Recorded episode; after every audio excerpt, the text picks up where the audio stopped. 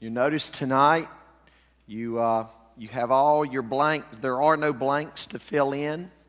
So we won't have a PowerPoint. And if my voice doesn't hold out, if my voice didn't hold out with blanks, you'd leave here with blanks. and so, since my voice may not hold out, you've got everything without blanks.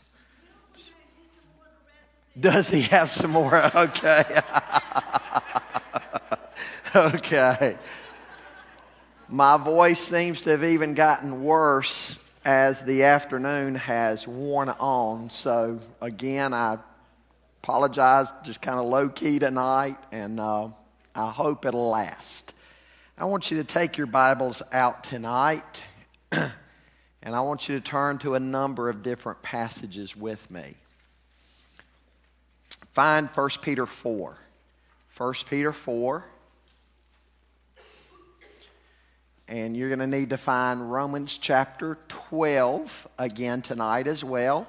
Passage we were in last week. Romans 12, 1 Peter chapter 4.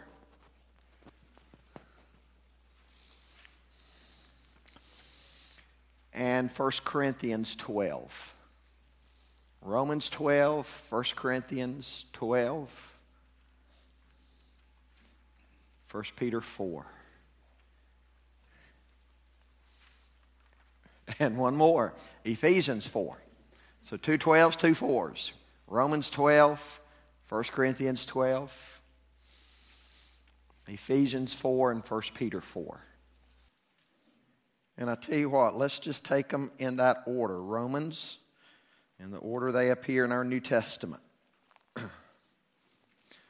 Romans 12, 3. Listen to what Paul says there. For by the grace given to me, I say to everyone among you not to think of himself more highly than he ought to think, but to think with sober judgment, each according to the measure of faith that God has assigned. For as in one body we have many members, and the members do not all have the same function, so we, though many, are one body in Christ and individually members one of another, having gifts that differ according to the grace given to us, let us use them. If prophecy in proportion to our faith, if service in our serving, the one who teaches in his teaching, the one who exhorts in his exhortation, the one who contributes in generosity, the one who leads with zeal, the one who does acts of mercy with cheerfulness now, put a finger in that passage because we're going to come back to that passage and concentrate a lot later on tonight. Look at 1 Corinthians 12. Paul says there in verse 1 Now concerning spiritual gifts, brothers, I do not want you to be uninformed. You know that when you were pagans, you were led astray to mute idols, however, you were led. Therefore, I want you to understand that no one speaking in the Spirit of God ever says Jesus is accursed. And no one can say Jesus is Lord except in the Holy Spirit. Now, there are varieties of gifts, but the same Spirit. There are varieties of service, but the same Lord. There are varieties of activities, but it is the same God who empowers them all in everyone. To each is given the manifestation of the Spirit for the common good. For to one is given through the Spirit the utterance of wisdom, to another the utterance of knowledge according to the same Spirit, to another faith by the same Spirit, to another gifts of healing by the, by the one Spirit, to another the working of miracles, to another prophecy, to another the ability to distinguish between spirits, to another various kinds of tongues to another the interpretation of tongues. All these are empowered by one and the same Spirit who apportions to each one individually as he wills. For just as the body is one and has many members, and all the members of the body, though many, are one body, so it is with Christ. For in one spirit we were all baptized into one body, Jews or Greeks, slave or free, and all were made to drink of one spirit.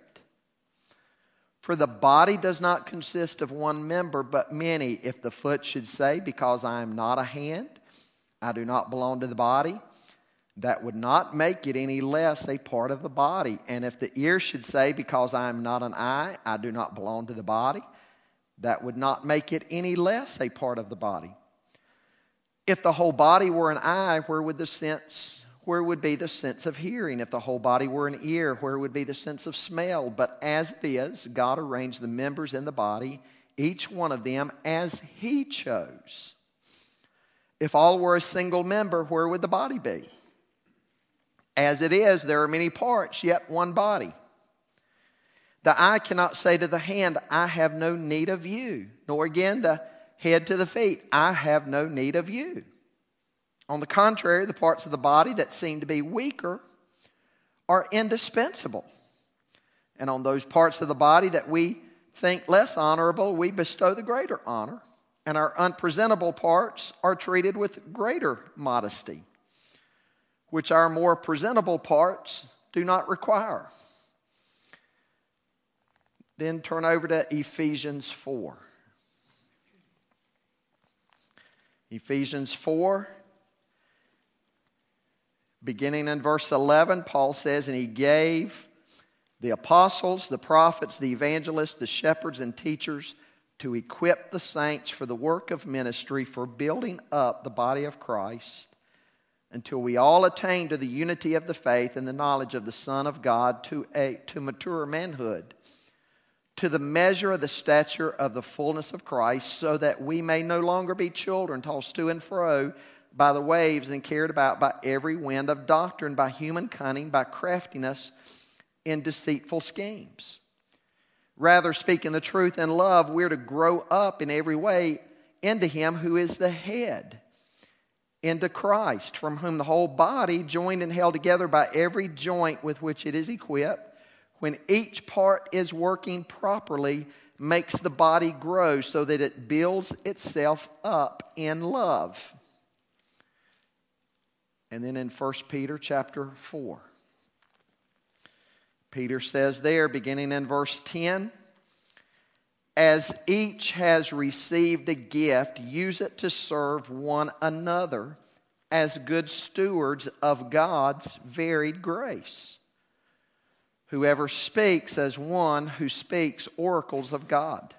Whoever serves as one who serves by the strength that God supplies, in order that in everything God may be glorified through Jesus Christ. To him belong glory and, and dominion forever and ever. Amen. Now, folks, four weeks ago we started talking about stewardship in general. Then, in the second lesson, we spoke of the stewardship of God's truth. God's holy word. Last week, we looked at the stewardship of our lives and how Paul said in Romans 12 1 and 2 that we need to yield our lives. We need to present our lives as that living sacrifice unto God. Well, tonight, let's begin looking at the first specific offering that we are to make. I say specific because I've told you we're going to cover things like our time and our work, things of that nature. But I want us to begin by talking about the stewardship of our gifts, our spiritual gifts. And look again at what Peter says here in 1 Peter, 1 Peter chapter 4 and verse 10 how he says, as each has received a gift, as each has received a gift, use it to serve one another as good stewards of God's varied grace. When God saved you, He has a plan for your life that is related to His family, the church. You've got a mission to the world to be an ambassador for Christ and you've got a ministry to your church family. Remember what Paul said to Timothy in 2 Timothy chapter 1 and verse 6. He said, Timothy, you need to fan into flames the gift of God that is within you. Now, we've seen in all these passages that we read tonight that the church is compared to a what? What's the church compared to? Say that again. A body, exactly. The church is compared to a human body. A body has different parts, different members, and a healthy body, a strong and a healthy body, will have all of the various parts working together in harmony. A foot can't do what a hand can do, and vice versa. In a healthy body, all the parts uh, of the body are in place, doing what they're supposed to do. Likewise, in a spiritual body, all the parts of a spiritual body are in place, functioning properly together. And when that happens, you have a stronger, healthier body.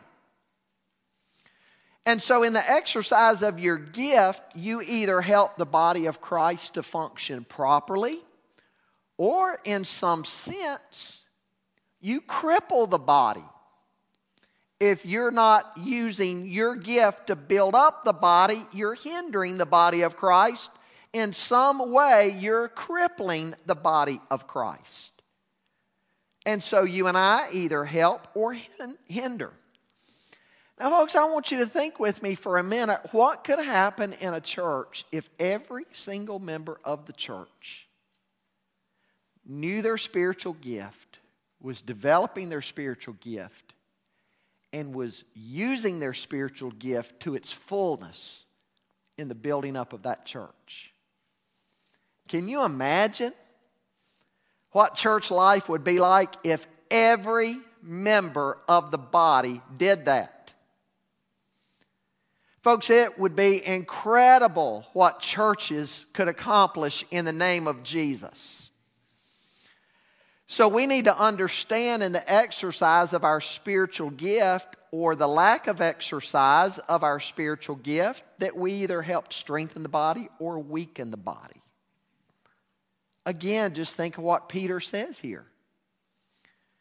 As stewards of the manifold grace of God, each member needs to carry out his gift as good stewards of the manifold grace of God, we all need to discover our gift or gifts and begin to develop them and use them to the fullest potential.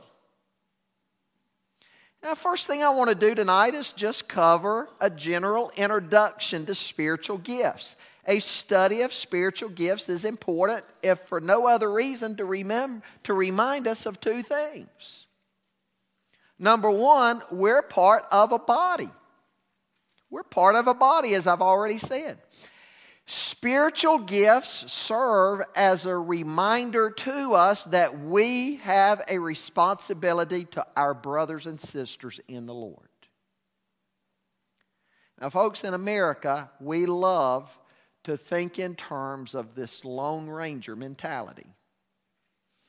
Those who have served on mission fields and come back to talk about American Christianity versus what they encountered on a mission field, they, they talk about this. They say, in America, it is so difficult to get the members of the church out of this Lone Ranger mentality. We're so individualistic and we tend to think in terms of our own needs. And it's not to be that way. Remember a passage we read one evening in uh, Philippians chapter 2 where Paul said, Do nothing from selfish ambition or conceit, but in humility count others more significant than yourselves. Let each of you look not only to his own interest, but also to the interest of others. Spiritual gifts help us to look after one another. Spiritual gifts help us to serve one another. Now, what did you notice in 1 Corinthians 12 7 about spiritual gifts? What did Paul say there? 1 Corinthians 12 7. What do you say there? Anybody? They're given for the profit of all.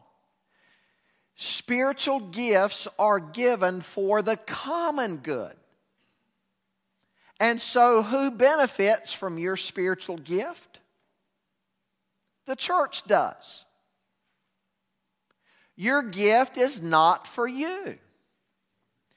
If you don't discover your gift and develop your gift and, and deploy your gift, not only are you going to miss a blessing, but we are going to miss a blessing. And worse yet, if you don't discover your gift and use it, you're quenching the Spirit. You're quenching the Spirit. Everybody God places in, in a body, He places there for a reason. You're to be a blessing to the body of Christ through the service of your gift. Now, another reason that teaching on spiritual gifts is important is because we live in a day of depersonalization, don't we? What are you when you go to the doctor's office or other offices and fill out paperwork? George, what do they want to know about you? What do they ask? What's that one question?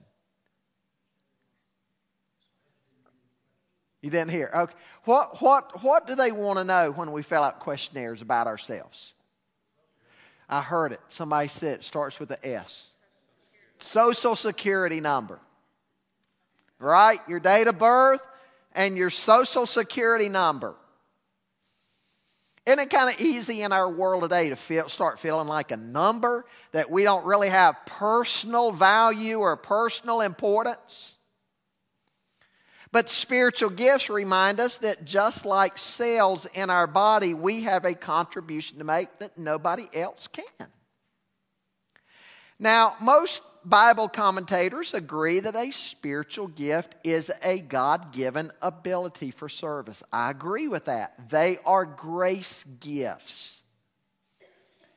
As Paul talks about them in 1 Corinthians 12, the word he uses is charismata which literally, it just simply means a grace gift, a gift of grace, charismata. But I encourage you to also think of your spiritual gift as a birthday present. Now, why would I say that? Does anybody have a clue? Why is a spiritual gift your birthday present? Given when you get saved uh, at least two things you get when you get saved one's a person, one's a gift. Who's the person? Holy Spirit. What's the Holy Spirit give you? A gift. A gift. We get a gift when we are born into the body of Christ. We are sealed by the Holy Spirit. He's that down payment for the consummation of our salvation when we when we're in the presence of God, we get the Holy Spirit now as a seal, a down payment, as Ephesians 1 says.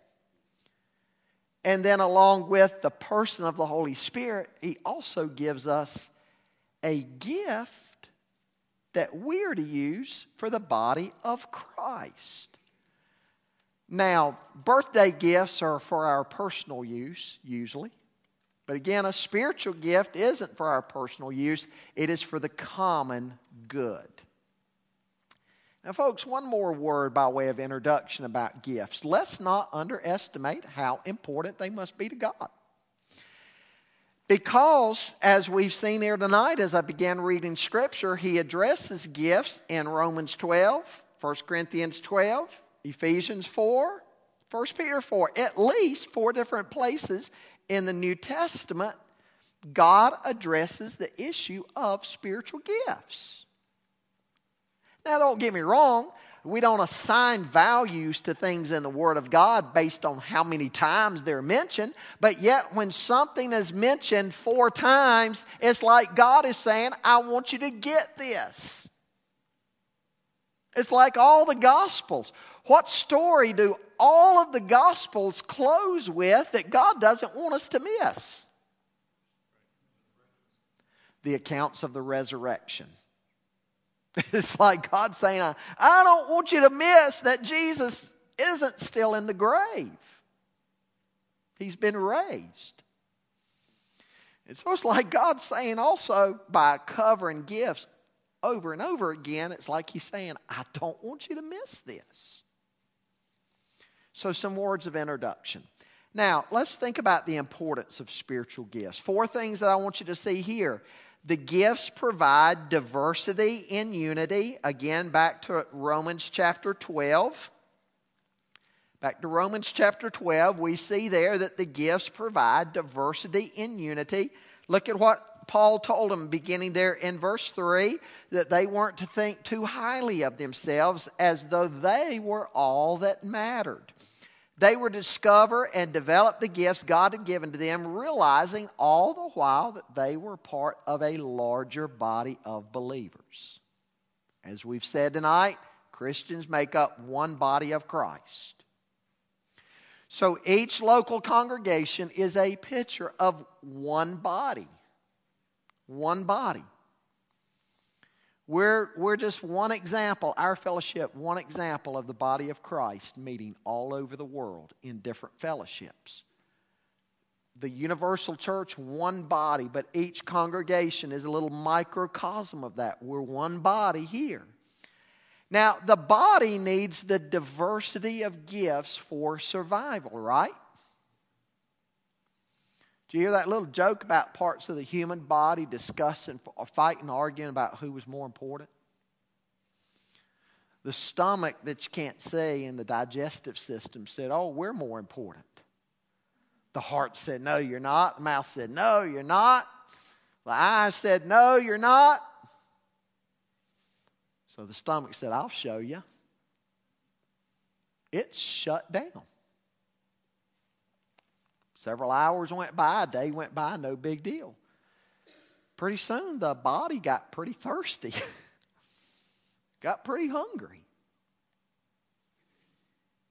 They started crying out for some nourishment. Stomach said, Nope, you didn't think I was that important. Not going to process any liquids, not going to process any food. And so the other members of the body thought, okay, we'll just kind of hang in there and see. Well, days went by and the body got thirstier and thirstier and pretty soon started getting dizzy and weak and couldn't even get up out of bed and dehydrated. And finally, the other parts of the body started crying out, We're sorry, hang on, you are important. Well, every part of the body is needed for a healthy body. Even those parts of your human body that you can't see with the naked eye, guess what? They're important, aren't they? They're important. Now, second item of importance about the gifts is they, they provide unity in diversity. First of all, diversity and unity, as Paul said in Romans 12, but as he points out in 1 Corinthians 12, they provide unity in diversity. There is an interdependence. Now, I could really use that same body illustration about the stomach to make this point also, but from the other angle. The stomach needs the hands to put food into the mouth and the jaw and teeth needs to chew and swallow so the stomach will get it. It works both ways, right? All the parts are interdependent. They work together. And Paul begins making that point in 1 Corinthians 12 he emphasized that there is a variation or a variety of gifts, but the same Lord. Different manifestations of the gifts, but the same Spirit. And what he's talking about here is the Father, the Son, and the Spirit are involved in the ordering and the distribution. In verse 4 of 1 Corinthians 12, he talks about the same Spirit. In verse 5, he talks about the same Lord. And in verse 6, he's talking about the same God. Now, by implication, he's saying that the members of the Trinity work together and in harmony in the operation of spiritual gifts So we certainly ought to discover unity with other believers in the exercise of gifts. And then in verses 14 to 20, he emphasizes that we're all very different, but everyone is needed. Now, a third importance of spiritual gifts to keep in mind is they promote growth toward Christ's likeness. Ephesians 4, Paul talked about certain gifts that provide leadership to the church family. The, the apostles, those early apostles, and then the prophets and teachers and evangelists and shepherds of the flock. What, what did he say about those leaders? God gives those particular gifts to a church family those, those leadership and teaching and shepherding and pastoring type gift gives those to a church family. Why? For the building up of the body of Christ. So the body of Christ won't be tossed to and fro by every little wind of doctrine that comes along. But if pastors and evangelists and all are doing their job of preaching the Word of God and nothing else, and, and guarding the Word of God and being good stewards of the Word of God, then everybody's going to be being fed the Word of God and not be carried to and fro by every little wind of doctrine that comes along. And the result of that is that the body of Christ, through the exercise of those gifts mentioned in Ephesians 4, help produce a greater Christ likeness in the church. And then as 1 Peter 4:11 said, fourthly, they promote the good of others and the glory of God. The good of others and the glory of God. Now, with that said, I want you to look at 1 Corinthians 12 a minute. I know we're jumping around. We're trying to kind of pull together what these four different passages we're just kind of trying to harmonize what these four different passages say about this same subject. Paul begins in verse 1 by saying we're not to be uninformed about gifts. We're not, we're not to be unaware, uninformed, or ignorant. We're to be knowledgeable about these gifts. Education may cost, but ignorance will cost us more, won't it? The church is not to be uninformed about this issue of gifts. When it comes to spiritual gifts, God wants us to be knowledgeable because it's by the exercise of these gifts that, as a church body together, we're going to grow and be strong and be a better witness to the community. The ministry will be expanded. The footprint of our ministry will be expanded and more effective as we all learn what our gift is and use it. Now, folks, we all need to see again that we're a gifted child. If we're saved, we have the Holy Spirit and a gift that He gives us a charismata a grace gift. Every Christian has at least one. I don't think we're talking about just talents here. Now, your spiritual gift may line up with whatever you're just kind of naturally talented at or gifted at growing up, but it may not. It may line up with that, but it may not. In fact, when you get saved and God gives you a spiritual gift and you finally discover what that is and you start using that for the glory of God, it might dawn on you how unnatural that was to how you were previously growing up. Right? You might say, wow, that's not me at all. That's not me at all what I used to be. So it may line up with your talents, but don't think that it has to. It may not.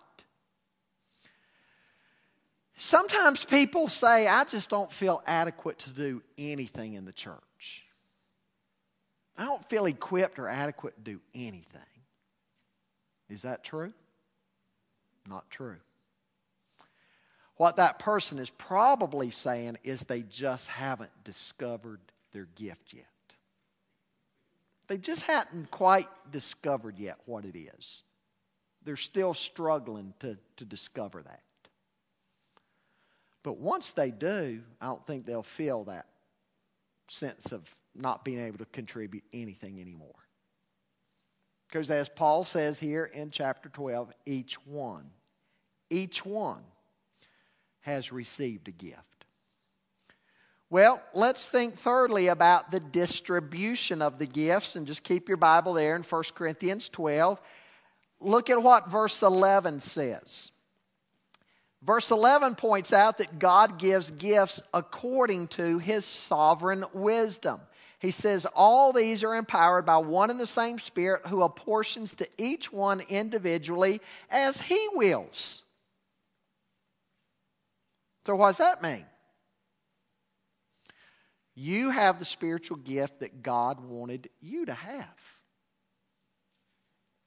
The gift you have is the one that God wants you to use for the common good in the church.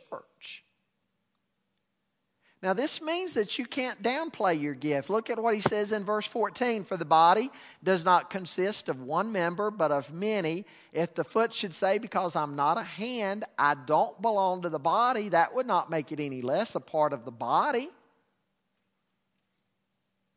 Don't downplay your gift. You can't say, you know, I'm not a teacher in the church. Or I don't have that gift of evangelism. Or I don't have that gift of showing mercy or of giving. So, you know, I'm just not that important. That's not true at all. Think of your human body again. Would you want to chop off your feet because they're not hands? No. Or would you want to chop off your hands because they're not feet? No. You appreciate the differences, right? So again, don't downplay your gift. And, and from verse 14 all the way down through verse 20, Paul carries on a discussion that has to do with that that subject matter that we don't need to compare ourselves to others and downplay our gift because our gift is not the gift that somebody else in the church has.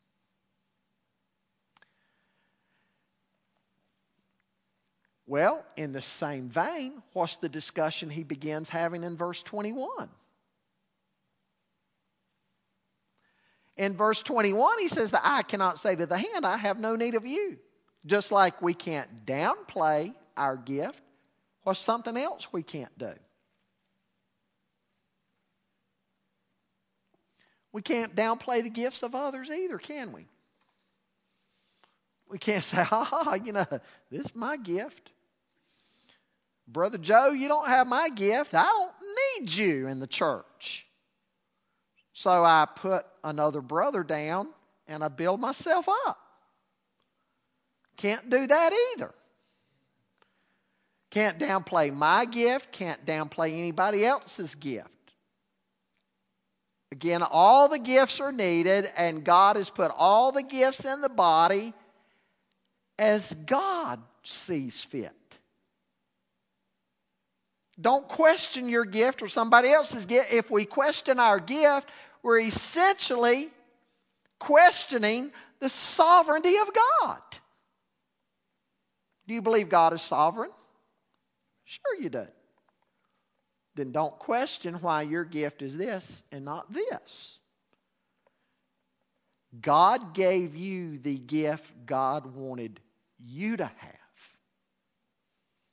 And that brother or sister sitting on the pew next to you right now, God gave them the gift that He wanted them to have.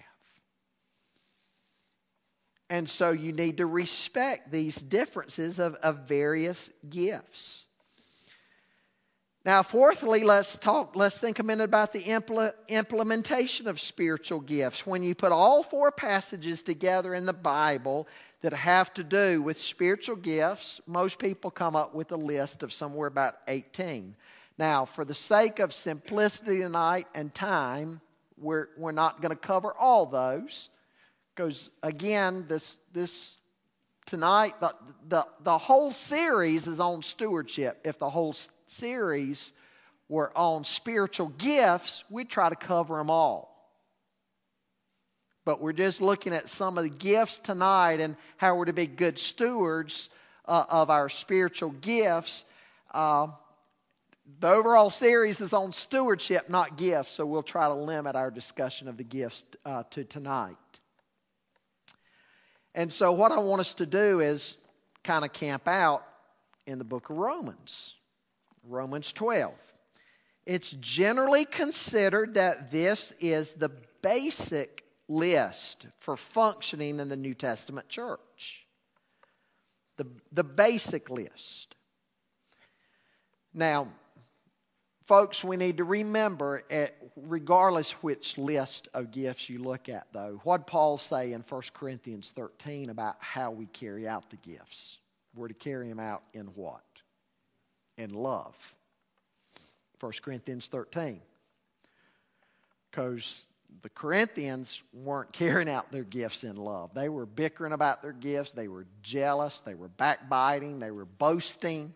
They were putting one another down. They weren't carrying out their gifts in love at all. So, whatever list in the New Testament of gifts you look at, remember um, the first main thing we need to realize that they're to be exercised in love. But Paul mentions in verse 3 that there's to be an honest evaluation. He says, For by the grace given to me, I say to everyone among you not to think of himself more highly than he ought to think, but to think with sober judgment, each according to the measure of faith that God has assigned. So we're to have a sober judgment of ourselves. As part of that sober judgment, we see that we are a body, a body of believers. We each have a gift. There's not supposed to be any superstars. We all have a part to play. Every gift is needed. Now, all the gifts are not equal, but all the gifts are needed. And so there needs to be a sober judgment about ourselves and the other members of the body and their gift. And as he points out in verse 5 too, that we need to see that we all, in a sense, belong to one another. We all belong to one another. Our gifts help each other. Our gifts are for the good of the whole. And again, as we said earlier, not simply for personal enjoyment. And so he begins this discussion of gifts by saying there needs to be honest evaluation. And then in verse 6, he moves on to talk about there needs to be faithful cooperation. We are to use our gifts. He says in verse 6 having gifts that differ according to the grace given to us, let us use them. So there needs to be an honest evaluation and faithful cooperation. Let us use them. Now, let's talk about the naming of the gifts. He begins here by talking about different gifts. What's the first one he lists? He lists that of prophecy. Back before the completion of Scripture, God used prophets in the church to proclaim new truth. As Scripture was being written, God used the apostles and prophets to share new truth. And so he used the ancient prophets in the sense of foretelling. Well, today that gift is not thought so much in the sense of foretelling, but forthtelling. Speaking what's already been written down. Because we don't believe the canon of Scripture is open that, that God is still writing books of the Bible to be included in the Bible. We believe the canon is closed. And so the gift of prophecy is not foretelling the way it was before the completion of the canon, but forthtelling, speaking those things that are written down. What does he say if that is your gift? The gift of the proclamation of God's word. He says you need to use it in proportion to what? Proportion to your faith. Well, what's the next gift that he lists here? He lists the gift of service. The gift of service. You could say ministry or the gift of helps. Service. If this is your gift, then what does he say about using this gift?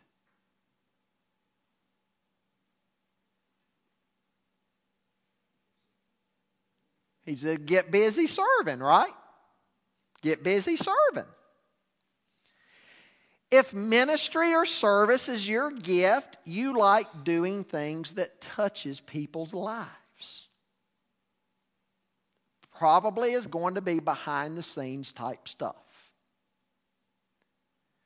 Fixing a widow's door that's come loose, or window that's broken, or helping out around the church with building and grounds, or learning about a new mother in the church who has a new baby and she's going home and maybe she needs some help. And so you go by and, and help her get started with some things. Ministry is that type of behind the scenes, hands on type stuff. That's this gift. And Paul is saying if that's what you enjoy doing, then look around the church family for opportunities to exercise that and just get busy doing it. As you see needs and hear about needs, just step in and get it done. Make time every week to be involved in some type of service, some type of ministry. If your gift is teaching, that's the third one he lists here, then you enjoy study and reading and research. You enjoy putting those lessons together or those messages together or those presentations. You thrive on that research. You love accumulating all those sources and finding out what you need to gather here and there and here and there uh, to give the best teaching format. Uh, you love teaching the Word of God and looking around the classroom and boom, seeing those light bulbs go off and those little boys and girls uh, or those adults, those light bulbs going off, and they're understanding God's truth. You love that. You want to see your members grow in their knowledge of the Word of God, and then as they grow in the knowledge of the Word of God, you want to see them applying that knowledge. Now, to do this gift properly, you need to understand and love the fact that you need to put in hours and hours of preparation. Hours and hours of preparation. That's why, if you're a teacher in the church, if you're a Sunday school teacher, that's one reason we say the classes ought to be organized. All those other class officers ought to be busy about doing what they're supposed to be doing in the class, whether they're a care group leader in their class, outreach leader, activities leader, because we want the teacher to be concentrating on teaching that lesson. If the, te- if the teacher got to be doing all the ministry, all the service, all the in-reach and outreach, all the planning of everything in the class, guess what? His or her lesson time might be compromised. And so you want to, other people in your class have gifts. You need to utilize them in those areas and let the teacher concentrate on teaching. Then the gift of exhortation. Exhortation, most agree, is some form of teaching in a way. Now, usually, exhortation carries the idea of encouragement to press home the truth of God uh, to press home to people to, to walk faithful. Exhortation is kind of like a, a cheerleader who exhorts and encourages. Kind of like what those geese are doing in that V formation. You're that quack, quack, quack. Researchers have looked at that. And those geese quacking are ones on back in the line. They're, they're telling the leader, keep up the pace. Yay, go. And, and they, they research and they find out that leader who's, who's taking the wind impact and diverting or making it easier on the other geese in the uh, formation, every now and then they'll, they'll start switching out. They'll change the leader because that first place up there is tiring, taking the wind. And so they rotate out, and as they rotate out the new leader, the other geese whack, whack, whack, whack, keep up the pace. That's what they researchers believe is going on anyway. Well, that's exhortation. People need exhortation, just like they need ministry, just like they need instruction, they need exhortation. Exhortation. It's that sense of admonishment. When you say something like, son, you know, I, I want to see you quit, quit waiting to the last minute to work on your school papers. Son, have you noticed when you do that, you don't make as good of a grade and you're hard to live with around here because you're so stressed out. So, exhortation can, can have that sense of an announcement, either good or bad, encouragement or warning. You need to keep this up, you need to do this, or you need to stop this. Now, there's a couple of illustrations of this. Let's say a church, next door to a church, there were the projects. And in the projects, there were hundreds of lost kids and let's say the church wasn't really baptizing anybody or reaching the lost. Somebody in the congregation, would, we'll talk about the right spirit in a minute, but in the right spirit, they get up and say, Now, folks, you know what? We're around here talking about children and, and outreach. We, we don't do anything to reach those kids in the projects. God's brought Mission Field right to our front door as a church. If we're really serious about the Great Commission, we got to get serious about getting in over there and reaching those kids. And that person with exhortation kind of gathers people around. Yeah, yeah, you know, they're right. We need to do that. And through that exhortation, maybe the whole entire direction of a church body sort of gets changed. Their whole outlook on ministry and what their ministry begins to look like, it, it changes because everybody says, you know what, they're right. If we're going to be serious about the Great Commission, these projects next door with all these kids, somebody's got to reach them. God's put us right here to reach them. That's exhortation. It, it's a person who's able to kind of get everybody on board in the right spirit. Not some people think they've got the gift of exhortation if they if they have they if they've got the gift of sandpaper the gift of sandpaper is not a spiritual gift mentioned in the Bible.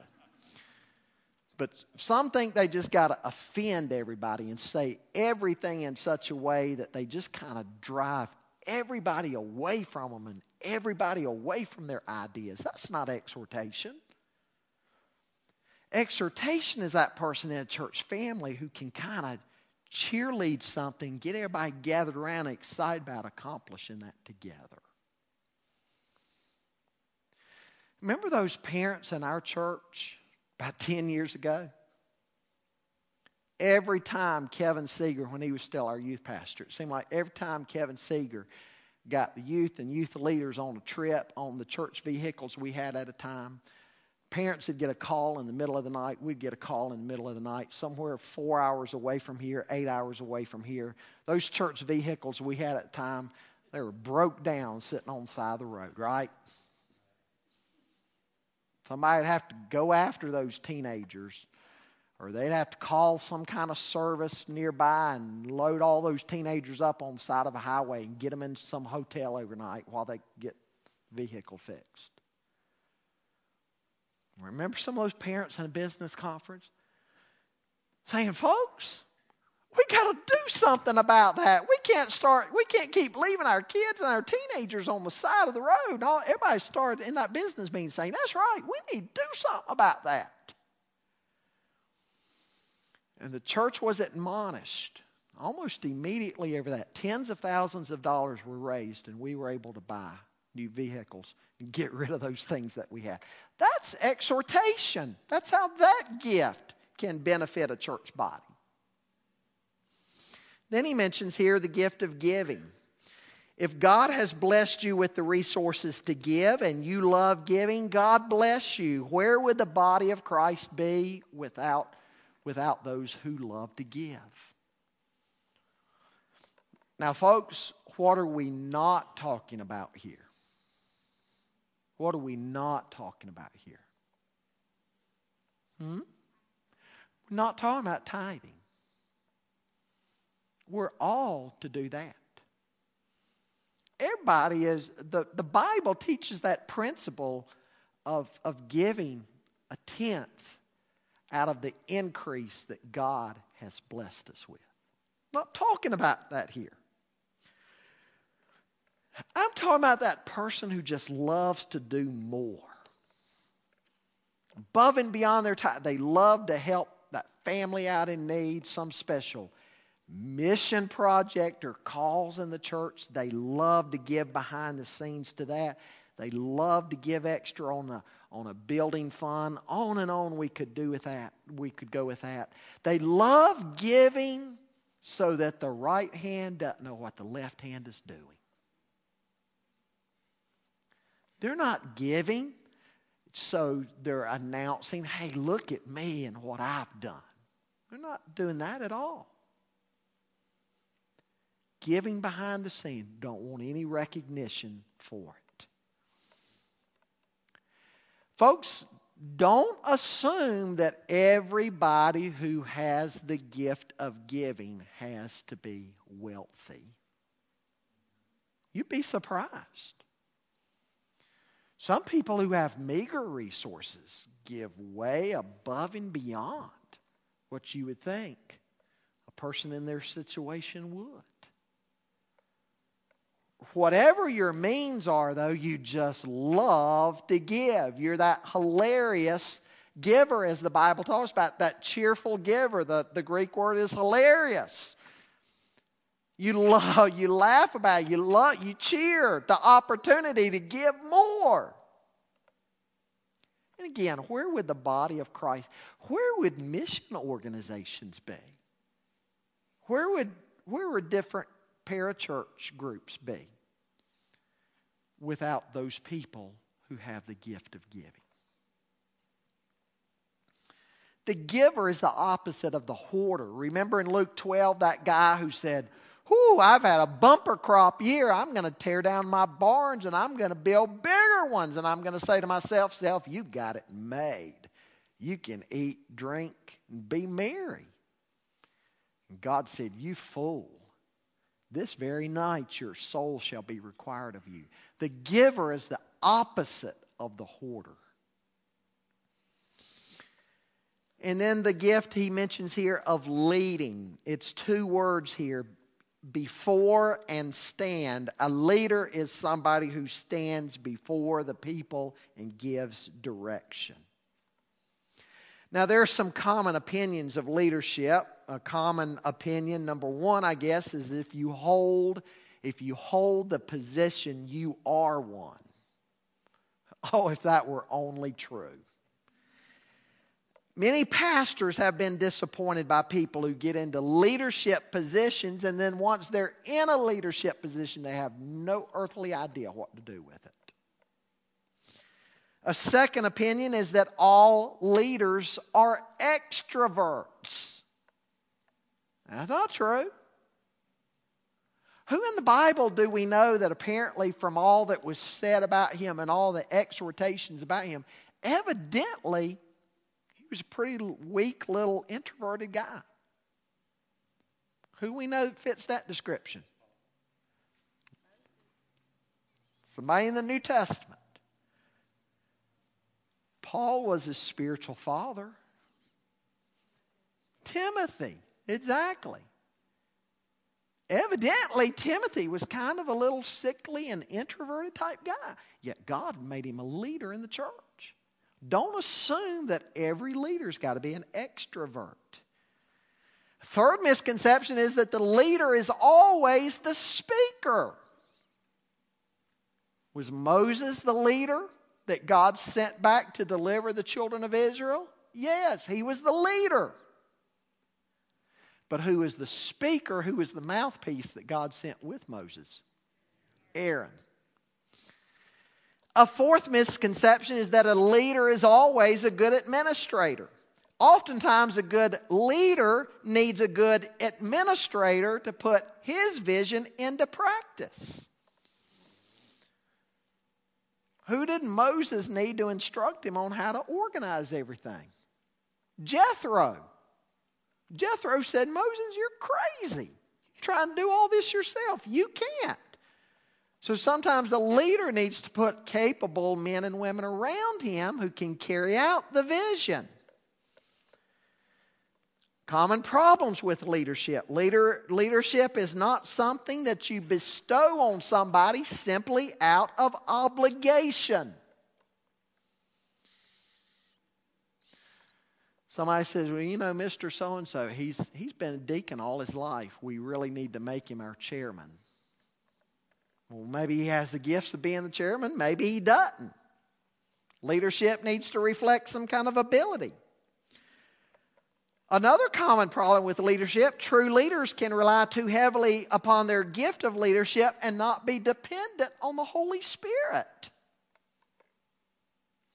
The leadership.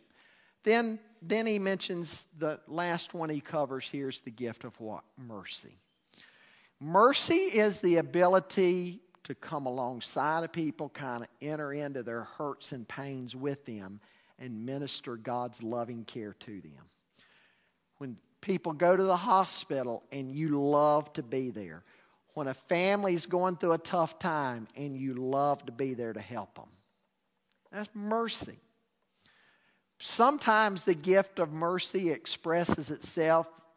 You're just a shoulder for somebody to cry on. You, you just, you're there for support and encouragement. The gift of mercy. Now, again, folks, Romans 12 isn't an exhaustive list because we would need to go through all those gifts in Ephesians 4, all those in uh, 1 Corinthians 12. We'd need to go through those too. But most believe that the Romans 12 list here is sort of the basic list of gifts that a church body needs you can't really imagine just a basic ministry kind of taking root and growing and flourishing without these gifts mentioned here in Romans 12. now, remember how Romans 12 started. Romans 12 started by saying you need to make that living sacrifice of yourself and not be compromised to the world. And then beginning in verse 3, he starts talking about these gifts. What's the connection between verses 3 to 8 and verses 1 and 2? Well, verses 3 to 8 is sort of how you put feet on verses 1 and 2, right? How am I going to be that living sacrifice, that offering that I present to God? Well, if my gift is teaching, I need to get busy teaching. If my gift is service and ministry and helps, I need to get busy serving. You see, by doing your gift, by carrying out your gift to the glory of God, you're accomplishing what he says in verse 1 making your life that offering to God. So it fits together. The stewardship of your spiritual gift is part of your overall stewardship. Now, what if you don't know what your gift is? Where do you start? Where do you start? Ask God to show you. God I know I'm saved. I know I'm saved, and I, I want to be a blessing to my church family. I don't really know what my gift is. But Lord, the Bible says you've given me one, and I'm to use my spiritual gift for my church family. Help my church family be stronger and better about ministry. God, would you show me what my gift is so I can use it for the common good? Make it a matter of prayer. Secondly, what do you need to do? Read you some books and st- study the scripture and what it says about the gifts. Study some sermons or books that have been written on spiritual gifts. What do you what do you sense? What area, what gift do you sense God's equipped you to do? Make it a point of giving some specific uh, attention to that. Thirdly, be alert. What do I mean by that? What do you enjoy doing? There's something you're passionate about, something that sort of makes your clock tick, so to speak, in church life, right? Well, that's probably a pretty good indication of what your gift may be. So be alert to that. What do I really enjoy doing? When I'm doing that in the church, nobody has come to me and begged me to do it. Man, I'm looking for opportunities to go do that. We don't have to beg Arliss to share Jesus with lost people. We don't have to beg him to go on mission trips, right? Boy, he motiv- that's his passion. He's motivated to do that. What makes your clock tick? What motivates you? What, what really gets your juices flowing and you just wake up eager to do it? Be alert to that. Fourthly, be, be willing. If you don't know what your area, what your giftedness is, try several different things. Serve in several different capacities. See what you like and you're good at. And then lastly, I'd say be listening. See, I, I think what you're passionate about, what makes your clock tick, you're also going to get affirmation from other people. They're going to say, man, you know what? You're, you're good at that. We, we really enjoy being in your class, or I love going and doing a ministry project in the com- community and working alongside of you in that. Somebody who might have the gift of service or help somebody says, Man, I love serving with you doing that. I just learned so much, and I love to watch the way you carry, carry yourself and handle that. Be listening. What, what do other people say? So, all of these. Be prayerful, pray about it. Be informed, study, be alert. What do you enjoy doing? Be willing. Try new areas, new invitations. Be listening. What do others say? Where do they affirm you? That's just a way to start discovering what your spiritual gift may be.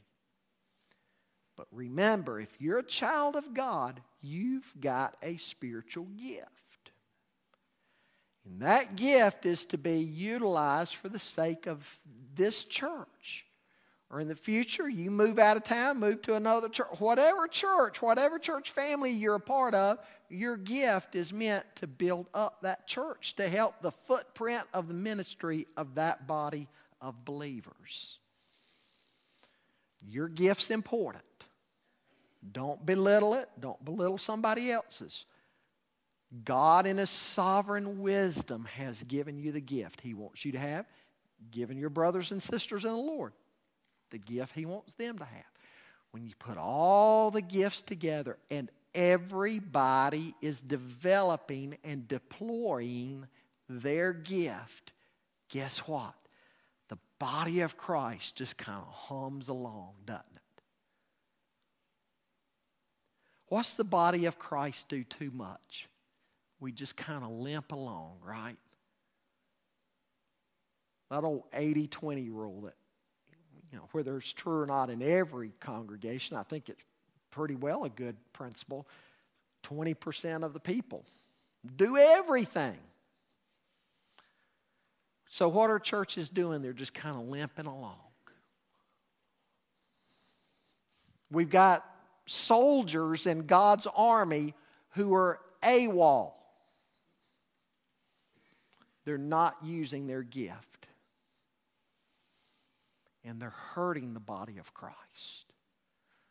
They're missing a blessing, and their church is missing a blessing because they're not standing in the gap and doing what God has called them to do.